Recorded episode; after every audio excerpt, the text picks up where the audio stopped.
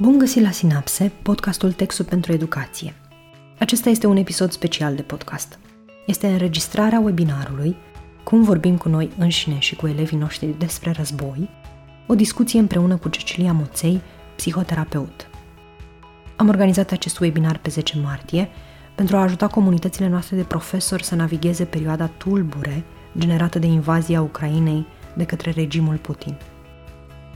Înregistrarea video a acestui webinar este disponibilă și pe pagina noastră de Facebook. Sperăm să vă fie de folos pentru elevii dumneavoastră.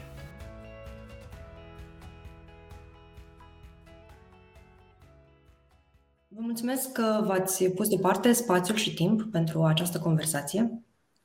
Zilele astea sunt foarte multe lucruri grele, multe lucruri sunt uh, grele și pentru noi. Um, și suntem aici să trecem prin această perioadă împreună, ca comunitate și să învățăm împreună să o gestionăm. Am trecut împreună și prin începuturile pandemiei și tot împreună am descoperit exact uh, cum să navigăm acea perioadă tulbure, așa că vreau să știți că puteți să contați pe noi, să venim în continuare către dumneavoastră cu soluții și webinarii și propuneri Uh, de activități care să ne ajute pe toți să gestionăm această perioadă extrem de tulbure pentru noi, dar și pentru elevii noștri.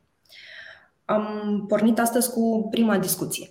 Prima discuție este cum vorbim uh, cu noi înșine, dar și cu elevii noștri, despre război, despre această situație inimaginabilă care se întâmplă în acest moment atât de aproape de noi, pornit de la o invazie haină a Rusiei împotriva Ucrainei, um, și care ne pune în niște situații noi, ca oameni, ca părinți, ca profesori, uh, situații pentru care nu suntem pregătiți și nici nu trebuia să fim pregătiți.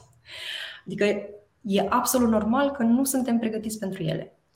Uh, și tocmai de aceea am invitat-o astăzi pe Cecilia Moței, uh, psihoterapeut și psiholog educațional la Centrul Connect, să ne ajute să pornim această conversație de la aceste începuturi. Cum vorbim cu noi, în primul rând cu noi și apoi cu elevii noștri, despre război. Cecilia, mulțumesc foarte mult că ai acceptat invitația noastră. Și eu îți mulțumesc tare mult pentru invitație. Um, hai să luăm cu începutul. Oricare, deși e destul de greu să ne dăm seama care este începutul în acest punct. Începutul suntem întotdeauna noi. Da. Uh-huh. Uh, și a zice noi ca adulți, mai întâi, și apoi poate ca profesori, dar noi ca adulți în primul rând. La ce să ne așteptăm de la noi ca reacții în această perioadă? Personal, dar poate și care să se reverse pe urmă în zona profesională. Cu siguranță se vor afecta una pe cealaltă, pentru că nu avem așa cum să ne dividăm să ne dividem pardon, și să spunem că acum sunt profesor, nu am nicio neliniște, nicio frică, tot este regulă și că sunt acasă uh, mă invadează toate emoțiile. În primul rând, aș spune că este absolut normal să trecem prin foarte multe senzații și emoții, mm. pentru că nu am mai fost în situația asta, într-o situație de război. În același timp, aș vrea să aduc în lumină faptul că nu noi suntem cei care suntem în război și că asta este realitatea, ci lângă noi, foarte aproape, este într-adevăr un pericol. Și atunci trebuie să, noi trebuie să reacționăm la ce ni se întâmplă nouă și cu toate putințele și dorințele noastre să empatizăm și să-i ajutăm și pe cei de lângă noi. Și atunci aș trece cumva așa prin revistă și aș spune că e normal să avem și sentimente de nesiguranță, de neputință, de frică, senzația că suntem mereu expuși la pericol, de incertitudine. Pentru că asta e de fapt ce ne sperie cel mai tare, incertitudinea. Oare ce o să facem dacă într-o bună dimineață sau într-o noapte trebuie să ne pregătim să facem diferit? Doar că aș vrea să menționez faptul că vom afla înainte și nu va fi așa dintr-o dată. Pentru că nici în cazul Ucrainei nu a fost dintr-o dată, au fost cumva niște pași premergători care au fost luați în seamă mai mult sau mai puțin. Mhm. Dar, în general, este normal să simțim frică, este normal să simțim neputință și mai ales că suntem expuși cumva fără niciun fel de protecție. Da. Teoria zice că înainte să începi să porți conversații foarte grele despre subiecte grele, mai ales cu elevii tăi, trebuie să poți să stăpânești tu foarte bine uh, emoția legată de conversația respectivă. Uh, și, mă rog, tot teoria zice că uneori mai problematice sunt nu neapărat emoțiile în sine, cât emoțiile despre emoții pe care le avem. Meta-emoțiile. Meta-emoțiile. Uh, Adică nu neapărat faptul că ne este frică e o problemă, cât rușinea că ne este frică în fața copilului. Frica că este frică. Exact, frica că este frică. Și atunci, ce te-aș întreba este cum să ne gestionăm noi aceste emoții um, în așa fel încât să putem să purtăm o conversație constructivă cu elevii noștri. În primul rând, aș face o listă cu ce ne sperie de fapt. Și lista aceea să fie despre noi, ce mă sperie pe mine? Mă sperie că o să-mi pierd casa, mă sperie că o să-mi pierd viața, mă sperie că oamenii dragi mie o să nu o să mai fie în viață, mă sperie faptul că nu voi mai avea niciuna dintre uh, uh, activitățile pe care mi le-am propus sau le aveam până acum. Mă sperie faptul că va trebui să-mi găsesc o nouă casă, mă sperie faptul că s-ar putea să fiu înrolat uh, în acest război? Ce mă sperie? Și de la ce mă sperie, aș pleca cu un pic de blândețe și bunătate față de mine. Pentru că, cu siguranță, această listă o să ne dea niște indicii despre niște experiențe personale care au fost destul de dureroase la un moment dat. Și poate atunci nu a fost cineva lângă noi sau cu noi care să ne explice și care să poată să rămână susținut cu durerea noastră. Adică să nu invalideze, haide că nu ți-a fost chiar atât de rău, haide că tu nu ai pățit, tu doar ai asistat, pur și simplu. S-a întâmplat să fii pe acolo, dar tu nu ai pățit nimic. În realitate și studiile arată asta, că noi uh, putem să simțim foarte multă frică și foarte multă nesiguranță doar dacă suntem prezenți lângă stimulul care arată această frică și nesiguranță. Și dacă în copilărie sau în adolescență am fost în situații în care exista posibilitatea să ne pierdem viața sau integritatea corporală, e normal că acum să avem atât de multe emoții. Mai ales emoții care să ne înfricoșeze mai mult. Mm-hmm. Um, mă gândeam. Uh-huh. Una dintre mă rog, una dintre soluțiile la care tindem să apelăm este pur și simplu să ignorăm subiectul. Um, indiferent cât de prezent ar fi el în media sau nu. Și uh, cred că următoarea întrebare ar fi: avem opțiunea de a ignora această conversație, de a nu purta această conversație? Există opțiunea asta, dar nu știu cât de bine face. Mm. Nu știu cât de bine face, pentru că ar fi important să rămânem în realitate, mhm. să fim conștienți că se poate întâmpla la un moment dat ceva, să fim mhm. pregătiți pentru asta, dar fără să uităm că noi aveam niște lucruri de făcut, adică aveam o ritm de viață, aveam niște activități plăcute care uh, ne bucurau sufletul și ne aduceau o altă energie. Puteam să facem niște lucruri diferite cu prietenii noștri, cu amicii noștri dar în același timp trebuie să ne uităm și la ce ne sperie. Că dacă rămânem cumva pasiv, nu se întâmplă, nu e la noi, nu ne interesează, s-ar putea să fie o formă de protecție. Mm. Dar în același timp. La ce mm. dar în același timp și mă, mă rog, mai ales când conversația este grea și asta e o conversație foarte grea, o conversație pe care nici eu, de exemplu, nu știu dacă aș putea să o... Nu știu exact cum ar, cum Suna. s-ar derula și cum ar suna să, să o port cu elevii mei sau cu copilul meu. Uh-huh. Uh, și există uneori această tendință de a spune poate nu e rolul meu să port această conversație. Oh, sigur. Poate, nu, eu sunt doar profesor, dar poate e rolul părintelui să poartă această conversație sau e rolul consilierului educațional să poartă această conversație. Uh, nu știu, cum deschidem noi această conversație cu elevii noștri? Așteptăm ca elevii să deschidă conversația cu noi. Uh, ne autosesizăm când vedem că se întâmplă în clasă ceva, ignorăm sau îl trimitem la psiholog educațional să vorbească. Cum, cum ne raportăm la această, uh, nu știu, acest echilibru de responsabilități, practic. Și... Păi, în primul rând, aș zice că atunci când copiii își doresc să afle un răspuns, ei vin și ne abordează. Pentru că ei sunt niște copii extraordinar de inteligenți care vor să afle ce se întâmplă. Și dacă eu vreau să aflu ce se întâmplă, cu siguranță o să mă îndrept către profesorul în care am cea mai multă încredere sau către profesorul care, cu care știu că pot să vorbesc despre orice, că se poate ca în alte dăți pe holurile școlii să fie abordat cu, nu știu, uh, orice alt subiect care este în afara curiculei. Mhm. Dar există și varianta în care să asistăm la o situație, de exemplu, în perioada asta s-ar putea să asistăm la mm, foarte multe conflicte între copii și să nu le, să nu le înțelegem. Pentru că dintr-o dată, până acum s-au înțeles și dintr-o dată se ceartă, se împing, sunt agresivi verbal sau fizic și cumva trebuie să intervenim aici și trebuie să știm că asta pentru copii este o formă de control. Dacă eu mă pot apăra de celălalt, înseamnă că mă pot apăra de orice și s-ar putea ca ei să se ducă fără să-și dorească și fără să-și propună, dar să, să intre în niște situații care să le demonstreze că ei pot să facă față.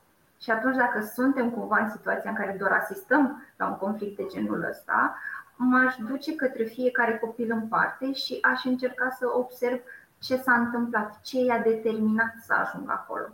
Pentru că nu e de fiecare dată despre mingea care trebuia să fie pasată la mine. Chiar nu e de fiecare dată despre asta și nici nu e despre faptul că nu m-a salutat când am intrat în clasă. E mai degrabă despre emoțiile pe care le resimt și sunt puternice și nu știu ce să fac cu ele. Și atunci, da, responsabilitatea revine celui care asistă, adică adultului dintre ei, ca să-i liniștească pe moment. Asta nu înseamnă că trebuie să ai de fiecare dată cele mai bune cuvinte, pentru că se întâmplă să avem și noi o zi mai proastă sau să fim copleșiți de tot ce se întâmplă, dar încercăm atunci să liniștim situația respectivă și cu siguranță găsim un coleg, o colegă care să ne ajute să facă pașii premergători. Adică nu aș pune foarte multă presiune pe noi. Uh-huh. Pentru că la începutul pandemiei, că tot ai adus uh, aminte de asta, îmi aduc uh, îmi vin așa imagini cu tot felul de informații, cum să faci să vorbești, cum să faci și aia și aia și aia și cumva nimeni nu se mai gândea că profesorul, educatorul, învățătorul este și el un om care trebuie să gestioneze multe lucruri. Mhm. Adică are mai multe roluri decât cel de profesor. Și m-aș uita cu multă responsabilitate la rolurile astea pe care le avem noi, atât în viața personală cât și în viața profesională. Pentru că trebuie să existe un echilibru din amândouă, dar fără să ajung la epuizare. Uh-huh. Deci avem, nu știu, avem opțiunea de a. Um, cred că să concluzionez, poate că depinde foarte mult și de relația pe care o avem cu copiii din clasa respectivă. De relația cu care o avem de cu contextul pe care, în care suntem. Adică că situația poate să fie foarte diferită în momentul în care suntem învățător al clasei respective și na, relația de responsabilitate și și felul în care cunoaștem elevii este cumva total diferită. Altfel se pune problema, de exemplu, când ești diriginte al unei clase, indiferent de vârstă și unde, nu știu, dăm spațiu în ora de dirigenție pentru o asemenea conversație sau nu dăm în această perioadă? Eu aș da spațiu oricând este nevoie de o, o discuție mai mică sau mai amplă despre asta. Pentru că noi vrem să le transmitem copiilor că suntem acolo și ca susținător al lor sau ca și îngrijitor al lor. Uh-huh. Uh-huh. Nu spun că toată lumea trebuie să vorbească despre emoții, spun doar că încercăm să le oferim un spațiu astfel încât ei să poată să vorbească. Și dacă nu se poate în ora noastră, că s-ar putea și pe mine să mă sperie foarte tare să vorbesc despre asta, atunci chemăm pe cineva care să, să ajute ca această conversație să aibă loc. Chemăm un alt coleg, chemăm diriginta sau dirigintele acelei clase Uh, chemăm uh, consilierul educațional, cum spuneam mai devreme. Mhm. Chemăm pe cineva. Ca să ne simțim în siguranță, e important să ne readucem aminte că este valoros să rămânem împreună. Mhm.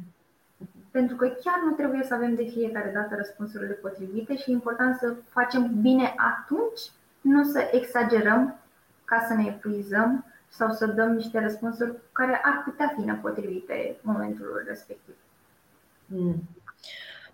Cumva am început să ne ducem foarte mult în zona de la ce fel de reacții ne putem aștepta de la elevii noștri în perioada asta și aș vrea, dacă se poate totuși să o luăm pe o, niște zone de vârstă, că na, copii suntem toți până la 80 de ani, uh, dar uh, copiii reacționează foarte diferit în funcție de vârstă la ceea ce li se întâmplă.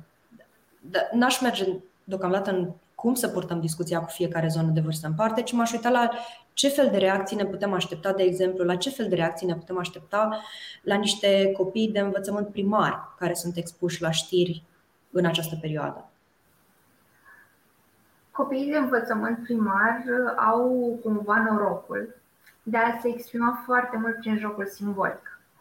Și atunci noi din jocul lor vom înțelege ca cât de tensionați sunt sau cum au așezat ei informațiile în interiorul lor despre ce se întâmplă lângă noi și cu copiii din zonele respective.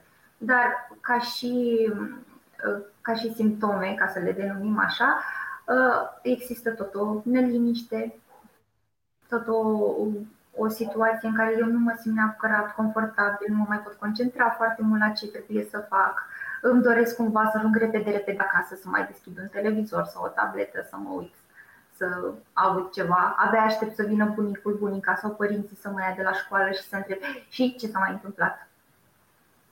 Adică o să vedem o, cumva o doză destul de mare a copiilor de a afla ce se întâmplă și ce s-a mai schimbat de când am plecat eu de acasă sau de când am mai uh, aprins televizorul, dacă mai există școală online pentru unii dintre ei din pauza trecută. Vreau să știu, vreau să știu. Și noi trebuie să avem foarte mare grijă cum că analizăm această nevoie de a ști, mai ales la vârsta asta. Pentru că există riscul ca ei să nu poată să înțeleagă tot mesajul care este trans, transmis de la orice rețea de știri, că vorbim de TV sau radio, nici nu contează asta, și e important să nu expunem foarte mult cât, cu cât mai puțin posibil, da, există conflictul ăsta. Noi o să avem grijă de tine, noi odată ca părinți, pentru că cu mhm. siguranță există și profesori care sunt uh, părinți la rândul lor. Uh-huh. Și apoi locurile în care noi te trimitem, la școală, la activitățile extrașcolare, și acolo sunt persoane care sunt tot pentru a-ți fi, care uh, sunt acolo pentru a se îngriji de a-ți fi tu în siguranță, de a-ți fi ție bine. Uh-huh. Uh-huh. Ne întoarcem de fiecare dată la zona asta de siguranță. Apoi, dacă mergem către copiii de la uh, clasa 5 cu siguranță ei vor fi mult mai vocali, vor încerca să uh, găsească tot felul de strategii. Și atunci, cu siguranță, în timpul orelor s-ar putea să existe mai mult opoziționism. Dar eu nu vreau să fac asta, dar oricum vine războiul, ce să zic, o să-mi pui o notă proastă. Dar eu nu mai am nevoie să învăț și atunci aș readuce copiii uh, din 5-8 uh, în, și, să se uite la ce este important pentru ei acum. Și i-aș reîntoarce la realitatea noastră în care ne aflăm acum. Pentru că în România încă este pace. Uh-huh. Nu știm pentru cât timp, dar asta nu înseamnă că noi trebuie să renunțăm la a mai merge la școală, la a ne mai face temele, la a mai învăța sau a mai face proiecte împreună cu colegii noștri, pentru că nu știu dacă ajungem să încheiem media anul ăsta. Și oricum pe mine asta mă interesa, că voiam să, să am carnetul de note bune, plin de note bune. Și dacă ne uităm către liceu, cu siguranță acolo o să existe un pic mai multă anxietate, pentru că sunt foarte aproape de vârsta aceea în care copiii, deși vor face 18 ani, sunt tot niște copii, uh, se gândesc că ar putea să fie luați în război. Mm. Și atunci ar încerca orice fel de situații care să provoace și mai mult, să provoace și în grup, chiar și în grupul de prieteni, că nu o să fim neapărat surprinși să vedem copii care, deși până acum erau cei mai buni prieteni, acum parcă nu vor să-și vorbească. Pentru că cu cât tu o să fii mai sigur pe tine, cu atât parcă pe mine mă sperie că nu știu dacă o să fac față cu ceea ce o să-mi spui. Sunt situații, adică sunt, sunt reacții similare cu cum am văzut în, pe perioada pandemiei de la segmentele astea de vârstă? Uh, aproximativ similare și aș spune că nu este la. Uh, acolo era despre faptul că ne putem îmbolnăvi cu toții și să murim. Și mhm. exista un antidot o mhm. pastilă, un medicament, un vaccin, ceva care ne-a ajutat să facem diferit. Mhm. Aici pare că nu avem deloc control. Și pare că doar faptul că tu crești te pune și mai tare în pericol. Sau mhm. faptul că ești băiat te pune și mai tare în pericol. Și atunci mai degrabă băieții se vor speria un pic mai tare. Pentru că eu vreau să rămân în continuare cu căștile mele, cu prietenii mei, cu lucrurile care mă distrau pe mine sau activitățile care mă distrau pe mine. De asta aș spune că e un pic diferit pentru mhm. adolescenți, pentru că ei, până în situația de dinainte, ei se simțeau în siguranță, pentru că în casă noi știam că ne putem proteja cât putem noi de mult. Pe când acum nu mai este chiar așa. Uh-huh. Dar ce trebuie să le readucem lor aminte este că părinții de fiecare dată găsesc resurse atât pentru ei cât și pentru copiilor. Și că niciodată nu o să-și dorească niciun părinte să-și expună copilul la ceva ce nu poate să facă față, cu care nu poate să facă față. Um, mi-am dat seama, mă rog, că s-ar putea să, să, să fim în blestemul uh, persoanelor care știu despre ce vorbesc, dar care nu reușesc să explice foarte bine mai departe. Noi, noi două vorbim foarte mult de siguranță. Și noi două vorbim foarte, foarte mult de siguranță în relație cu copiii. Um, și s-ar putea ca nu toată lumea care ne ascultă sau care ne va asculta să înțeleagă de ce vorbim atât de mult de nevoia copilului de a se simți în siguranță. Și dacă am putea să facem like, o foarte mică paranteză uh, pe subiectul ăsta, mă uit la tine, știu că știi despre ce vorbesc, uh, în așa fel încât să introducem puțin subiectul acesta um, al atașamentului și al siguranței, tocmai ca să punctăm discuțiile pe care le putem avea mai departe.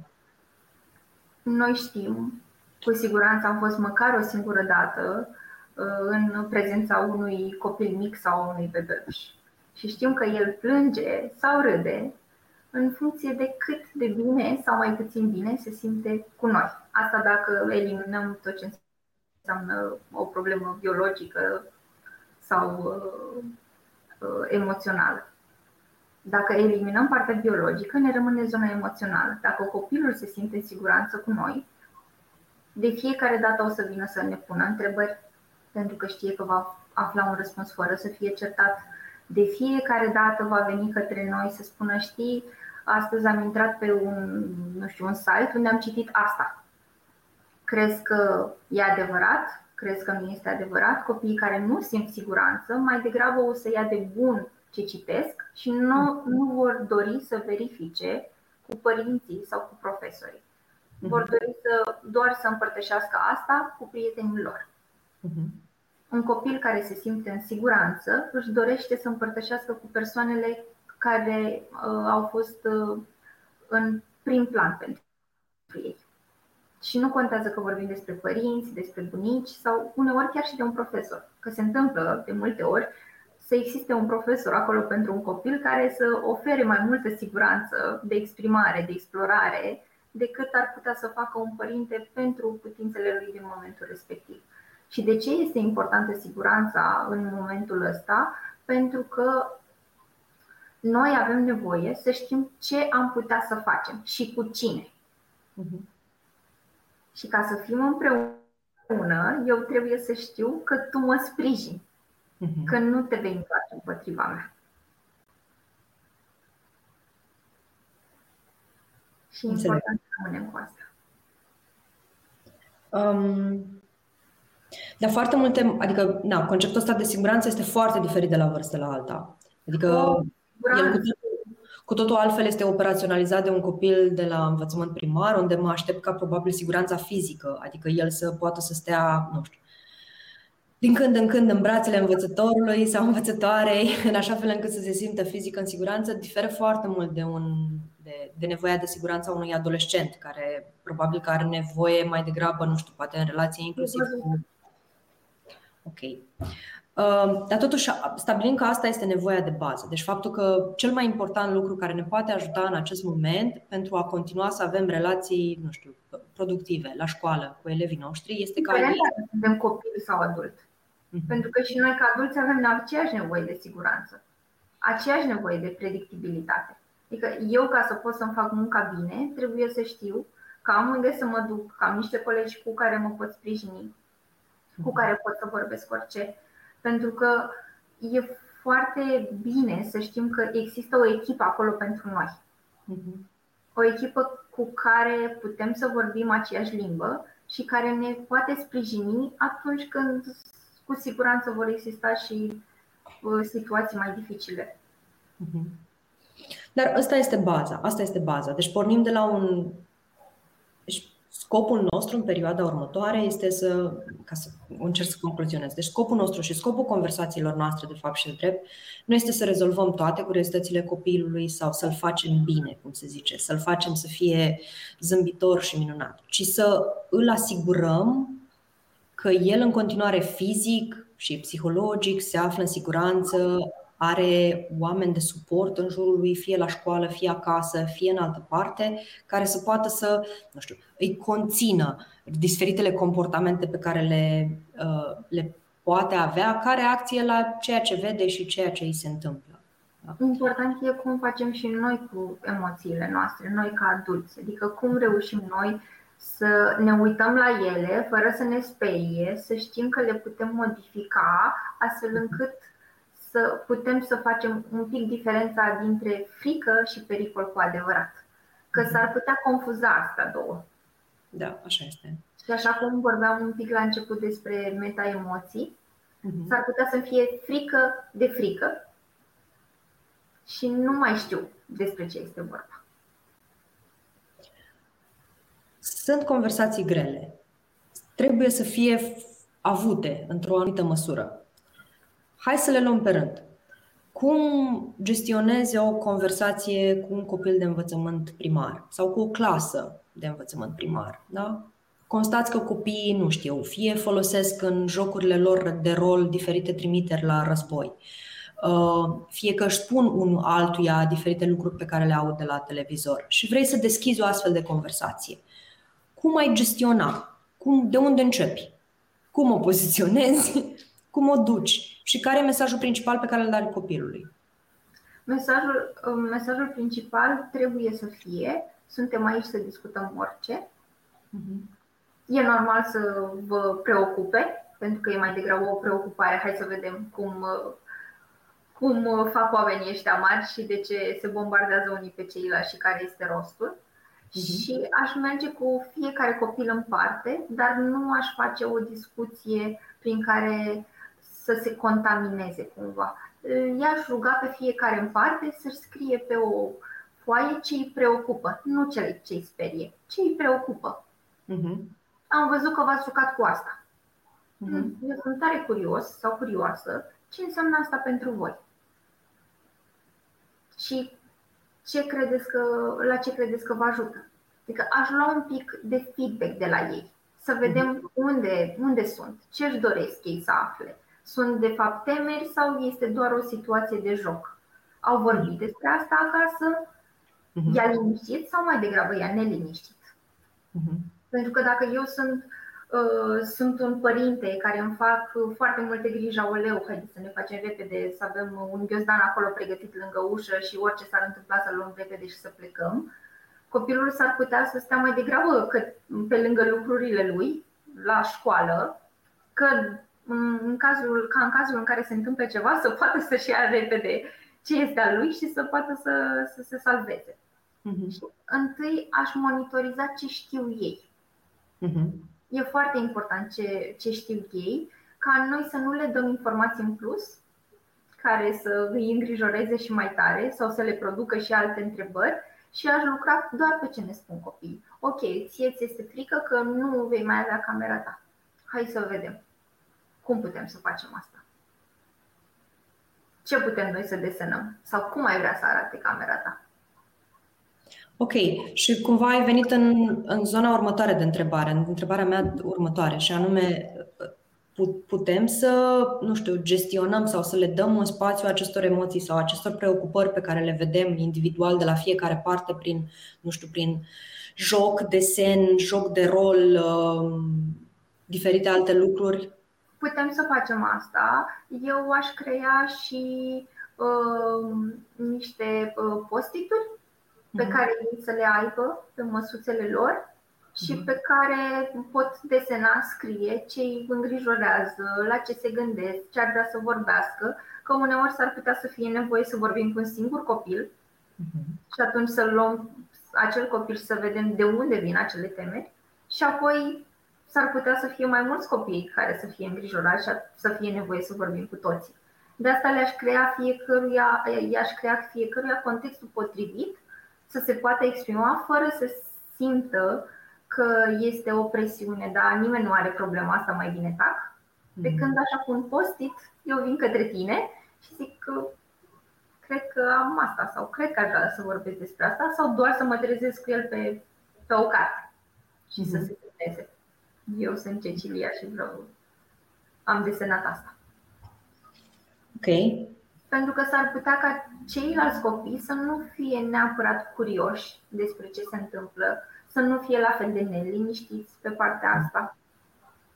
Și nu are rost să aducem noi și mai multă neliniște, mhm. doar pentru că există câteva situații care uh, parcă are, au nevoie de un pic de context și de un pic de înțelegere a emoțiilor și să facem de fiecare dată diferențierea între ce este real și ce îmi imaginez. Pentru că mintea noastră este atât de minunată și atât de creativă încât poate să creeze cele mai urâte scenarii. Mm. Dar așa cum le creăm pe alea bune, să încercăm să le creăm și pe cele uh, să le recreăm pe cele mai puțin bune și să ne uităm dacă ele se întâmplă sau suntem noi niște creatori foarte mari. De foarte multe ori, de foarte multe ori, cel puțin la învățământ primar, uh, părinții se bazează destul de mult pe învățător, învățătoare, pe învățătoare. Uh, mhm. Fie să gestioneze astfel de conversații, uh, fie să vină către părinți cu sfaturi pentru ei despre cum să gestioneze astfel de conversații. Ce ai recomanda învățătorilor să le transmită părinților mai departe pentru managementul, nu știu, informațiilor și emoțiilor la această vârstă?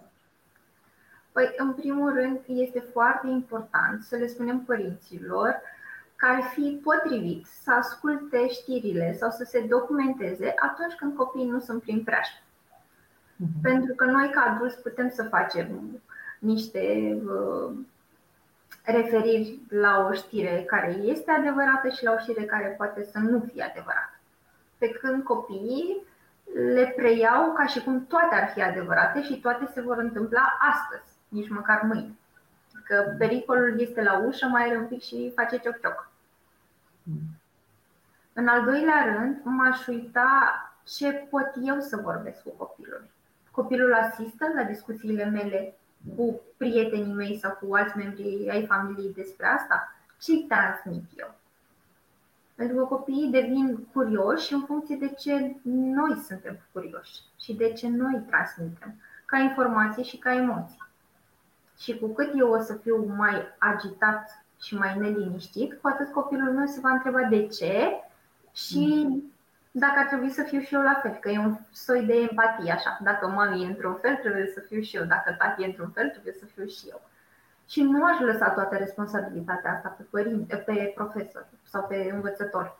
Nu aș face asta pentru că trebuie să ne gândim dacă cu unul ne este dificil să-i explicăm cum să facă față un singur om la atâtea emoții care sunt care mai de care, mai constante sau inconstante, mai rigide sau mai flexibile, care pot fi modelate ușor sau mai puțin. Și atunci cred că ar fi bine ca părinții să facă partea lor de muncă și să se îndrepte cu toate resursele către a sprijini învățătorul sau profesorul către asta. Pentru că, revin, suntem împreună și trebuie să facem lucruri împreună, fiecare pe părticica lui. Mm-hmm. Și dacă e mai puțin copilul, chiar și adolescentul. Știu că e mai complicat să avem grijă de uh, gadgeturile unui adolescent și la ce informații are el acces, dar putem să ne asigurăm că vorbim despre aceste informații. Mhm. Dacă eu voi fi doritor să vorbesc cu copilul meu și copilul meu se va îndrepta către mine. Ai anticipat foarte bine faptul că vreau să mă duc mai departe pe următorul segment de vârstă, cum ar veni. Um, ne ducem la copii de gimnaziu. Uh-huh. Suntem încă în zona în care um, suntem în zona în care mai credem foarte mult, în, credem și nu credem în povești. Credem și nu credem în povești, avem și nu avem încă în continuare imaginație, credem sau nu credem că lucrurile pe care le imaginăm sunt reale, avem sau nu avem în continuare coșmaruri legate de acest lucru, dar pe de altă parte avem și segmentul celălalt care se îndreaptă spre uh, a fi un, aproape un adult sau care se privește pe sine ca fiind aproape un adult.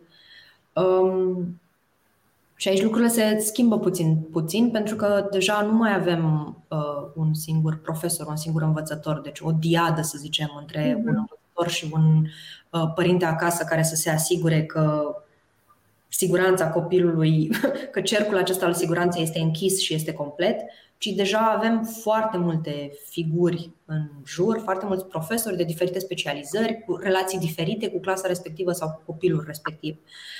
Um, haideți să mergem pe un scenariu în care suntem diriginte la, un, uh-huh. la o școală de, la un școală de, o clasă de gimnaziu, că se întâmplă destul de des. Suntem diriginte, um, ce facem în această perioadă? Deschidem noi conversația, o deschidem în plen, o deschidem la fel ca și în celelalte cazuri, tot la fel uh, individual? Aici putem să deschidem conversația în plen, pentru că copiii de la clasa 5 își și mai mari de atât își doresc să fie tratați ca niște copii mari. Mm-hmm. Și atunci vorbim despre asta și lăsăm ca fiecare să expună părerea sau emoțiile lui. Mm-hmm. Pe de o parte. Pe de cealaltă parte este important pentru că este o singură dirigintă la 30 de copii, aș crea niște grupe mm-hmm. de suport. Uite, tu ești în grupa asta, tu ești în grupa cealaltă și hai să vedem ce nevoie are fiecare grupă. Și aș roti aceste grupe, adică nu le-aș lăsa fixe. Mhm. Aș roti aceste grupe ca ei să se poată sprijini, să învețe și ei să fie împreună, nu doar în zona de proiecte, astea mhm. pe care luăm note și e foarte important să fim acolo toți pentru unul și unul pentru toți, ci să fim acolo și pentru emoțiile noastre. Pentru că ei oricum vorbesc în pauze, în timpul lor liber, pe WhatsApp, pe Discord, unde își mai găsesc ei uh, uh, căi de comunicare împreună, dar este important să știm ce vorbesc și cum își transmit informația unul celuilalt.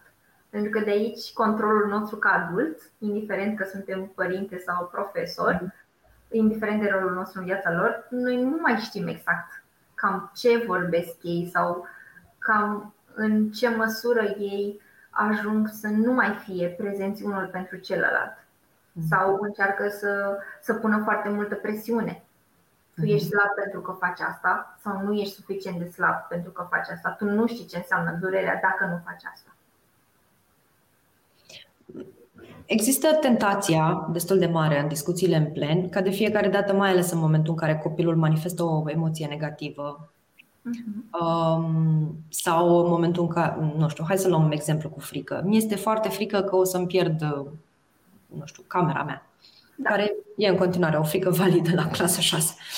Um, există această tentație, uneori și ca părinte și ca adult, de a da la o parte, de a da cu peria peste, a, hai să zicem cuvântul urât, invalida această uh-huh. temere. Adică există această...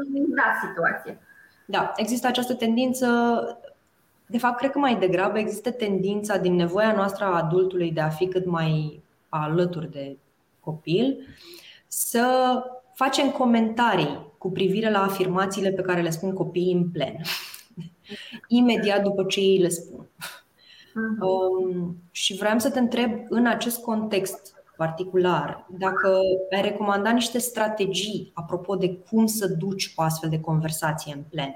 Adică ce să faci tu ca profesor în așa fel încât să lași mai mult spațiu pentru copii și mai puțin spațiu pentru ce ai tu de spus despre subiect. Da, Așa. în același timp adresând totuși subiectul, căci orice da, copil da, da, da. la o reacție de la tine. Exact, exact. Aș crea de la bun început aceste grupe. Uh-huh. Pentru că una este să încep să plâng în fața tuturor și mhm. alta este să existe un cerc uh-huh. sau două bănci cu patru copii care se uită unul la celălalt, se uită unii la ceilalți și eu lângă voi mă simt în siguranță. Cu siguranță există și partea aceasta în care ceilalți copii ar putea să râdă. Ha, nu pot să cred, nu pot să cred că ești atât de copil și încă ți frică de asta. Există posibilitatea asta. Important este să putem ghida atât copilul care plânge și căruia îi înțelegem neputința, durerea, suferința, neliniștea, dar să încercăm să-l ghidăm și pe cel care a făcut o asemenea afirmație. Pentru că există posibilitatea în care cel care spune nu pot să cred că încă ți mai frică și încă îți mai este frică și încearcă de fiecare dată să invalideze sau să spună că nu e normal să simți asta, să o facă tot dintr-o frică. Adică, pentru că noi uităm uneori că multe dintre comportamentele nepotrivite sunt făcute pe baza unor uh, emoții destul de provocatoare, care ar putea la un moment dat să primească o etichetă. Tu ești fricosul, tu ești plângăciosul, tu ești de la care nu se descurcă. Și mai bine vin eu și spun, tu așa ești mereu, nu mă interesează. Și pun eu masca aceea ca să mă protejez. Și atunci dacă eu ca diriginte iau, pentru că orice diriginte cumva își cunoaște clasa mm. și pun copiii în zone în care să se simtă în siguranță, dar și cu un pic de disconfort, ca să creezi un pic un, un liant între cei care sunt cei mai buni prieteni și cei cu care n-aș vorbi niciodată. Mm-hmm. Pentru că știm că se creează aceste grup, grupuri în, în clasă, în orice clasă. Mm-hmm. Și noi, având grijă de fiecare grup în parte, și dirijând cumva discuția astfel încât ei să înțeleagă că orice vorbă bună aduce și mai mult bine, ei vor încerca să găsească asta. Nu o să le iasă din prima, pentru că noi nu suntem obișnuiți să vorbim despre asta. Mai degrabă ne ducem uh, în zona asta de a lucra împreună și a colabora atunci când luăm note, decât când nu există o miză. Iar aici miza este doar a ne simți bine și mm-hmm. nu mhm. poate fi trecută în, nici în catalog și nici în carnetul de note. Ok.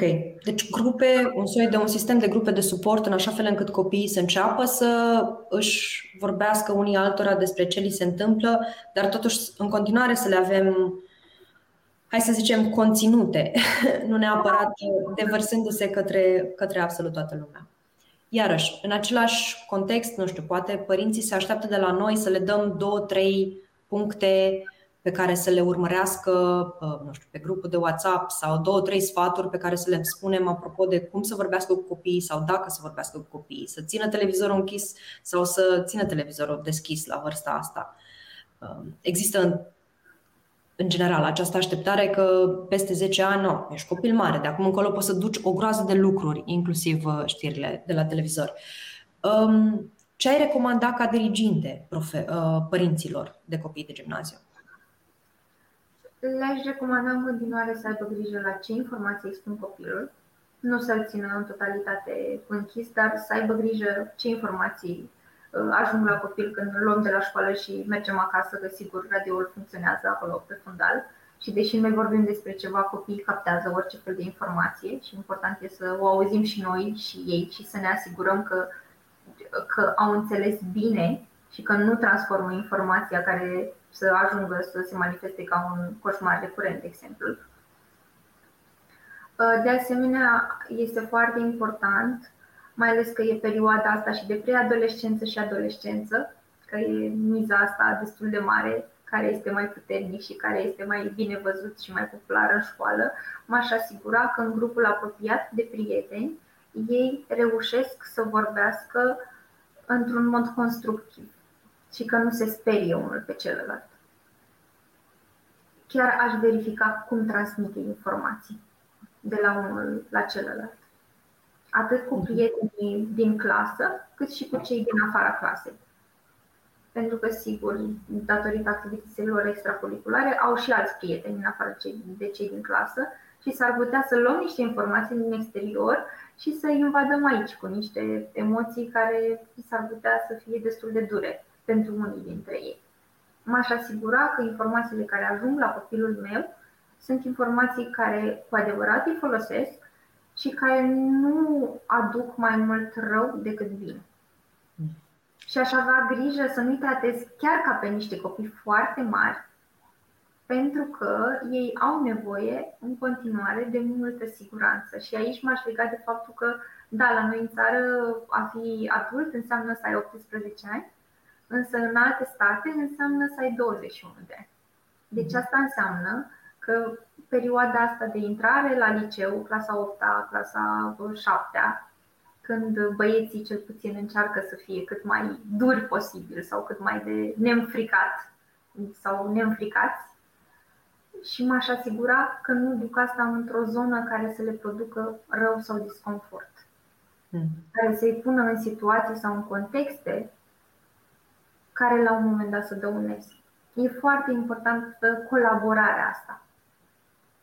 Și nu să-i certăm, nu mai vorbi cu ăla sau cu gașca aia, nu te mai întâlni niciodată cu ea, ci hai să vedem ce, din, ce informații din acea gașcă sau din acel grup îți sunt cu adevărat de folos. Pentru că uneori s-ar putea să ne ducem așa dintr-o dorință de a proteja, spunem ok, nu mai ai voie să vorbești cu el sau cu ei, și copilul mai degrabă o să fie dezamăgit, stai că sunt prietenii mei, cum să zici, nu mai vorbesc. Hai să vedem ce vorbești tu acolo și ce îți este ție cu adevărat folositor. Mhm. Adică să nu ne întoarcem împotriva prietenilor lor, indiferent cât, câte mesaje transmit ei, să ne asigurăm că facem ca adolescentul sau preadolescentul nostru înțelege ce primește și dacă este o formă de manipulare a grupului sau un soi de presiune a grupului către el sau a lui către ceilalți. Și să înțelegem de ce se întâmplă asta.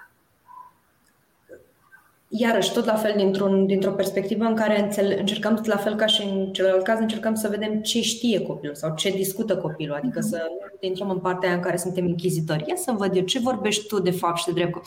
Adică la fel, într-o perspectivă în care să încercăm să, um, să abordăm lucrurile cu curiozitate, mai degrabă decât orice altceva.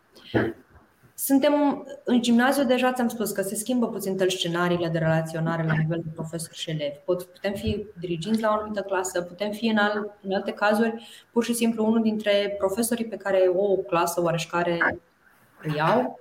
Um, și um, Poate să fie o clasă în care nu, nu știu, avem o oră pe săptămână, de exemplu, în care avem și o relație fizică, de exemplu, destul de mm, mică în clasă. Cum se întâmplă uneori în cazul, uh, în cazul orilor de informatică. Sau mi se pare că subiectul pe care noi îl acoperim la școală este atât de departe de realitatea zilelor în care, pe care le trăim în acest moment sau de realitatea copiilor, încât uh, da, nu prea avem cum să acordăm spațiu și timp acestor lucruri. Vorbim despre asta, nu vorbim despre asta, suntem atenți la copii dacă se schimbă comportamentele, nu suntem atenți, cum abordăm în aceste contexte situația? Revenim la responsabilitate. Responsabilitatea noastră ca profesor, învățător, educator este să ne asigurăm că ei sunt acolo cu informațiile care sunt potrivite pentru vârsta lor. Într-adevăr, s-ar putea ca s-ar putea, sigur, uh, nu există neapărat o legătură între uh, informatică, de exemplu, și partea asta emoțională, dar înainte de toate, înainte de rolurile pe care le avem, suntem oameni și cu toții traversăm această perioadă destul de dificilă. Și ar fi bine să vedem dacă putem să vorbim cu copiii și dacă putem să vedem care este zona noastră de liniște și de siguranță care nu ne pune într-un disconfort și dacă nu, să le spunem, uite, eu nu știu cum să vorbesc asta cu voi, dar cu siguranță dirigintele, consilierul educațional poate să facă asta pentru voi. Și pot să facilitez cumva, din ora mea, să existe o bucățică în care să particip și eu, ca și eu să vă pot înțelege pe voi și voi să mă înțelegeți pe mine. Uh-huh. Pentru că asta nu înseamnă că toată lumea poate să fie sau este pregătită pentru astfel de discuții și de asta spun că este important să ne uităm cu puțină uh, dorință de a face lucrurile bine, dar nu să ajungem la epuizare sau să ne simțim prost pentru asta. Uh-huh. Asta este una dintre, adică asta era și una dintre temerile noastre și de asta vreau să o abordăm, că există totuși scenarii diferite de relaționare la o anumită clasă sau la anumite elevi și nu aș vrea să se înțeleagă că doar pentru că avem acest webinar și avem, purtăm această discuție că toată lumea crede că este responsabilitatea absolut tuturor să facă toate aceste lucruri. Uh, nu. Există rolul. doar de, de la o definiție a empatiei, care înseamnă să am grijă de emoțiile tale și pot să înțeleg ce simți, mhm. ca și cum ar fi ale mele, dar fără să mă dezechilibrez. Și mhm. dacă simt că mă dezechilibrez, înseamnă că nu sunt eu în momentul potrivit care să poată să ajute o conversație de genul ăsta, dar asta nici nu înseamnă că trebuie să găsesc toate resursele necesare să ajung să o am. O să le fac în ritmul meu, cu putințele mele și cu înțelegerea mea de acum. Uh-huh. Poate eu am trecut prin foarte multă violență, atât fizică și cât și psihică. Bineînțeles că nu o să-mi fie ușor să vorbesc cu copiii despre asta. Mai ales dacă să am niște copii provocatori la clasă care să zică Hai, doamna, serios, așa frică vă este? S-ar putea ca eu sfidarea aceea să nu o mai văd ca pe un, a unui copil și să o văd dintr-un alt context și eu să nu mai fac față. Și din dorința mea de a face bine și a mă asigura că e tot în regulă, s-ar putea să îmi fac rău și mie și celor din fața mea. Deci, și iau această notă pe care o să o repetăm și la sfârșit, dar mi se pare important să punctăm aproape de mă rog, concluzia noastră încă o dată această notă. Purtăm această conversație când putem să purtăm această conversație. Și dacă simțim nevoia să avem pe cineva alături de noi în această conversație, fie că este vorba de părinte, fie că e vorba de consilier educațional, dirigintele clasei, oricine, orice altă persoană de siguranță pentru clasa respectivă, ne luăm suport pentru a face acest lucru, adică nu pornim noi singuri în acest. Dar în același timp nici nu fugim total de responsabilitatea de a o purta, căci se poate să vină ea la noi, fără să. Se poate să vină ea la noi și tocmai de asta spun că de fiecare dată ne putem asigura că există cineva în, în jurul nostru care poate să ne ajute sau să faciliteze întru totul această discuție. Dar în momentul respectiv noi spunem copilului dacă putem sau nu putem să vorbim despre asta. Nu ne face că nu auzim. Mhm. pentru că a ne face uneori că nu auzim, pentru copii și mai ales pentru adolescenți, înseamnă că eu pentru tine nu contez. Și adolescenții sunt destul de sensibili la asta. Cum este de altfel, mă rog, orice ființă umană. Um... Noi, vrem, noi ne dorim să știm că în da. viața cuiva contăm și că suntem importanți. Începusem o conversație noi înainte de acest webinar puțin și despre um, zona aceasta extrem de importantă de canalizare a emoțiilor pe care le avem. Ok, deci stabilim că avem o conversație, ce urmează după conversație? Uh, unul la mână, că am primit și această întrebare de la colegi de-ai noștri și probabil că și noi o să anticipăm puțin și o să mai redeschidem acest subiect într-o săptămână, două, este de câte ori vorbim despre asta. Nu putem nici să petrecem tot timpul de la clasă vorbind despre asta, pe de altă parte nici nu putem să, uh, nu știu, dacă există noutăți sau dacă există lucruri care s-au schimbat fundamental, nici nu putem să nu mai vorbim despre asta. Am vorbit odată, asta înseamnă că nu mai vorbim niciodată. Adică și aici este o zonă destul de fină. Dar una dintre soluții, de exemplu, este că după o conversație sau după un luat pulsul în general, ne putem gândi, mai ales în momentul în care avem o relație foarte directă cu clasa respectivă, poate la niște activități sau poate la niște lucruri care să canalizeze zona asta de emoții negative. Nu știu, tu ce ai recomanda? Sau ai recomanda să facem ceva? Ai recomanda să continuăm să explorăm zona asta sau mai degrabă să o lăsăm să se așeze după, după ce am văzut? După aceste discuții, mai degrabă aș lăsa pe de o parte, haideți să vedem ce a înțeles fiecare și pe structura lui de personalitate și pe emoțiile lui, pe experiențele lui, unde le-a așezat. Și mhm. la o perioadă, care poate să fie două sau trei săptămâni, să stabilim o altă uh, zi sau oră în care să putem să vorbim despre asta. Ce a înțeles fiecare, cum i-a fost fiecăruia, să audă și părerile celorlalți, dacă au mai vorbit și în pauze, pentru că copiii oricum reușesc să își mai transmite informații și prin pauze despre ce i-au, uh, i-au marcat în zilele respective. Uh, ce este foarte important și unde trebuie să intervenim imediat, să identificăm dacă există comportamente agresive sau autoagresive, pentru că s-ar putea să fie niște copii mai sensibili care să simtă o nevoie de a simți aceeași suferință ca celor copii din Ucraina.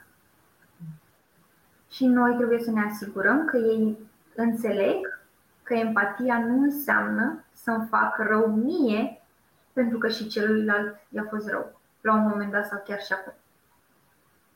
Aici trebuie într-adevăr să, să verificăm imediat dacă și să intervenim imediat și atunci vorbim cu consilierul școlii, cu părinții, cu toată lumea care poate să, să sprijine persoana sau copilul respectiv. Uh, trebuie să reușim să redirecționăm copiii către rutinele lor zilnice. Să nu renunțe la ele. Pentru că viața lor asta înseamnă. Mergi la școală, mergi la not, mergi la basket, făcut teme, mergi la meditații, um, pictat, mergi cu colegii sau cu prieteni în parc, um, mergi cu, pe bicicletă, pe role. Aș, le-aș readuce aminte că viața lor este în continuare valoroasă, că este important ca ei să poată să aibă activitățile ca înainte, pentru că la noi nimic nu s-a schimbat. Într-adevăr, noi facem tot ce putem pentru uh, oamenii care vin la noi în țară, pentru cei care sunt refugiați, cei care rămân sau cei care vor, își doresc să plece, dar noi ne dorim să rămânem aici, uh-huh. în ce simțim noi acum, nu în ce am putea să simțim noi.